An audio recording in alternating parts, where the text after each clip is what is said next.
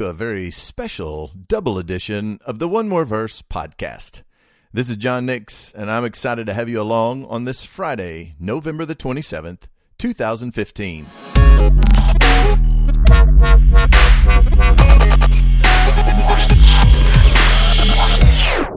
Today's reading was 1 Samuel chapter 9, verse 15 through chapter 10, verse 27. So come on and let's discuss what we read together. What would Israel's first king be like? Saul was from a prominent family and he was handsome and tall. The thing that Samuel knew was that the elders wanted a king because they wanted to be like every other nation. And so Saul was to be the king that they so desperately wanted. Now, God warned Samuel about 24 hours ahead of time, I'm going to introduce you to my first king. And so, in preparation for that, you can imagine all the thoughts that must have gone through Samuel's mind.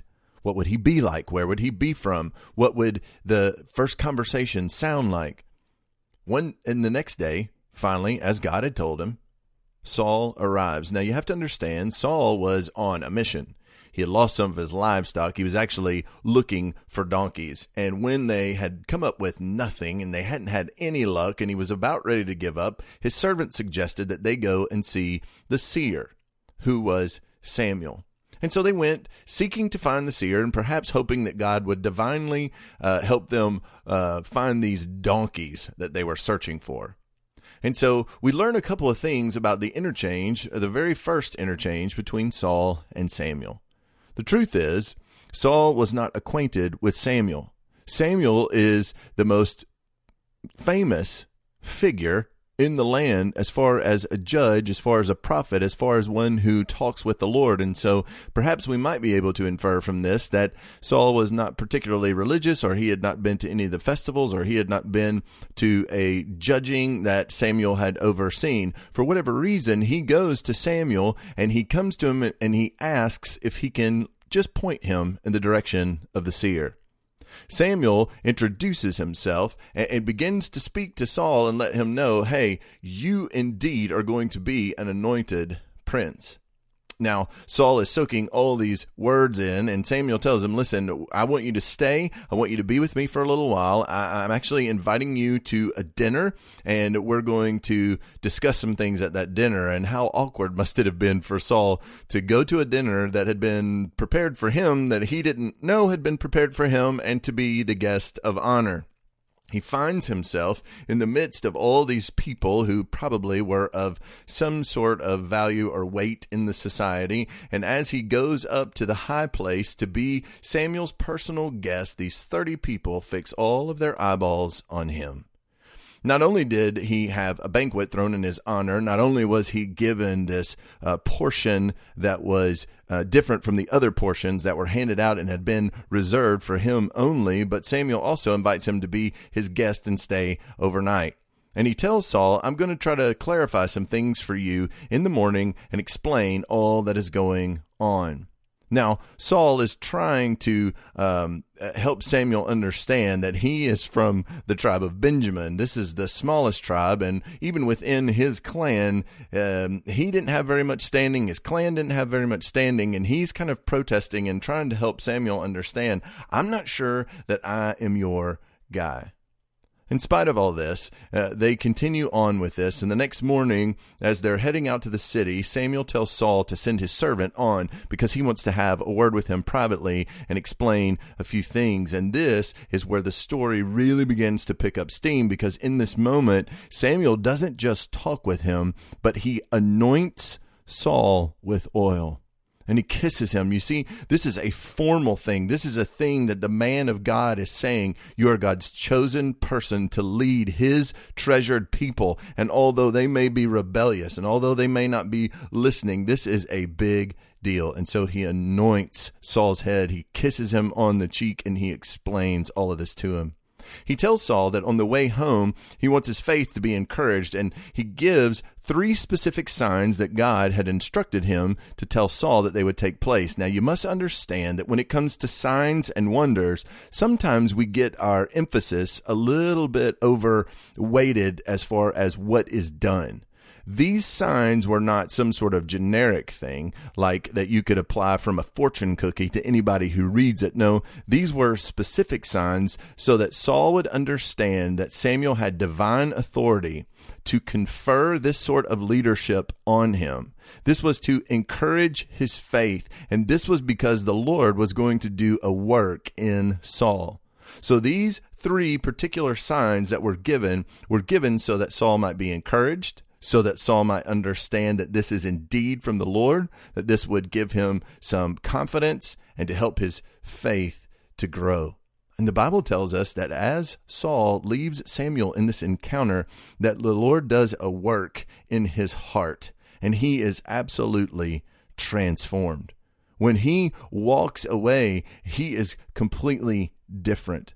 Not only that, the truth of the matter is, this difference was so demonstrable that as he goes about, all of these signs come to be. One of the signs was that he would prophesy with some of the prophets. And so he, he goes, and this time when he goes, God had given him another heart. He reaches home, and his uncle is very curious as to what he's been doing. He's been searching for these livestock, but the livestock have been found.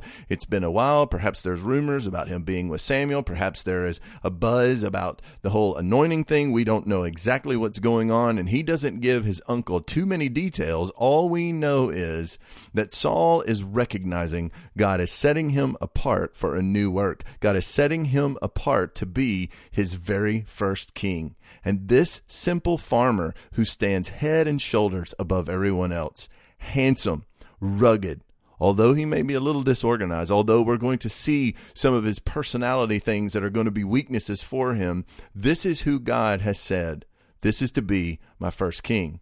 So Samuel, the old prophet, calls all of the people together and he opens their assembly, giving them a brief speech because it's important for him to remind them all that God has done for them. He recounts for them what must feel like a long, long time ago because by this point, this seems like only the stories and the things of legend because the Egyptian bondage that God's people had experienced seems a long, long way in the rearview mirror.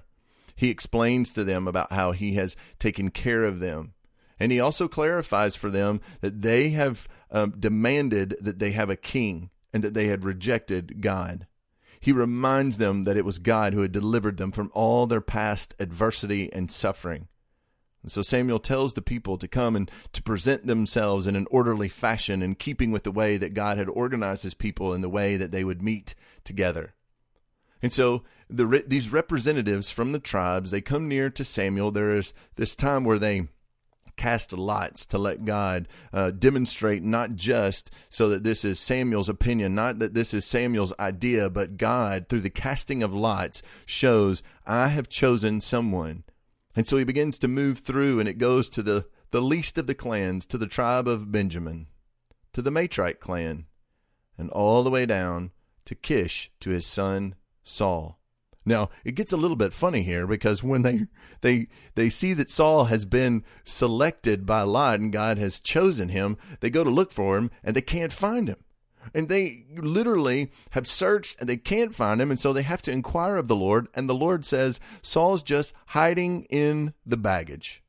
Can you imagine your very first king He's hiding on the day of his coronation, on the day when God has shown to all of the people of the land that he has chosen him and that he will be the first king. And here's the guy, and he's hiding.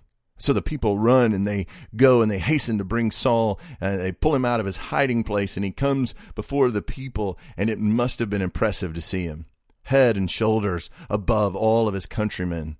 Physically, there was no doubt that Saul was qualified strong, having grown up doing hard labor.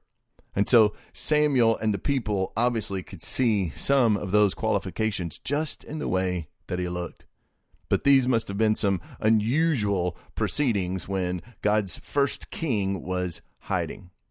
And so Samuel goes back through and he explains to them all of these sorts of things. And the people began with this kind of traditional thing where they say, Long live the king.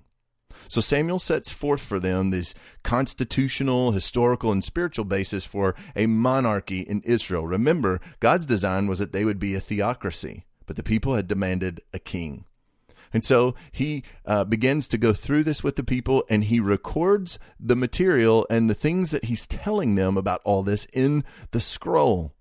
Chances are that this is a reference to the scroll of scripture that Samuel is actually expanding.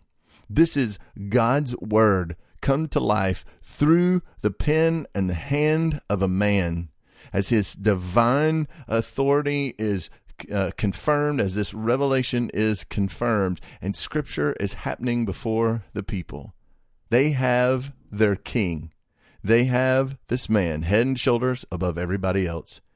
And so God has clothed him in his spirit. God has given him a different heart. It is something that everyone else can see. And God gives him favor with some valiant men. And they began to go with him. And we have this little aside at the very end where we see him show some, some great personal restraint and some uh, political maturity. There are these uh, worthless men who come and they, um, they mock him and they're not really excited about his coronation or his appointment, uh, being that he's just this, this farmer from Gibeah.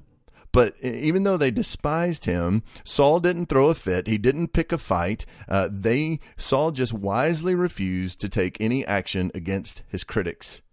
He he perhaps saw that he was going to have to prove himself moving forward for whatever reason. We have, although it was very um, not very exciting to see a king hiding in the baggage and drug out. We do see uh, a bit of of wisdom in his leadership, even in these first actions. And so, in this, let us not lose what is going on. This is a rebellious people, but they have a longing in their heart. And it's the same longing that we all have. We all long for a righteous king, for a pure judge. All of these things point us to the fact that the good news of the gospel is that we need a king who will rule in righteousness. We need a prince of peace. We need someone and we long for someone to be that. And the people thought that it would be a man from among them that would make everything easy and happy and good. But the truth is, only God satisfies. And so, in this unusual ceremony, it's actually a day of sadness. For the people again have thrown off restraints. The people again are rebelling against God. The people again have refused his authority, and now they are seeking the authority of another. But let us see in this that there is going to uh, be, this will point to a king that will be like his people. This king would not be ordinary uh, in in the sense that this king would come from among his people and he would be like them, but he would be different in that he would never sin. This righteous king who would usher in the kingdom of God, Jesus, would one day come and he would rule the world in righteousness. And so, although the people had a longing that was absolutely fitting and proper, the way that they tried to satisfy that longing would never work. A common farmer from Gibeah who had some questionable choices at the beginning of his reign, would never be able to subdue God's people and love them like he would.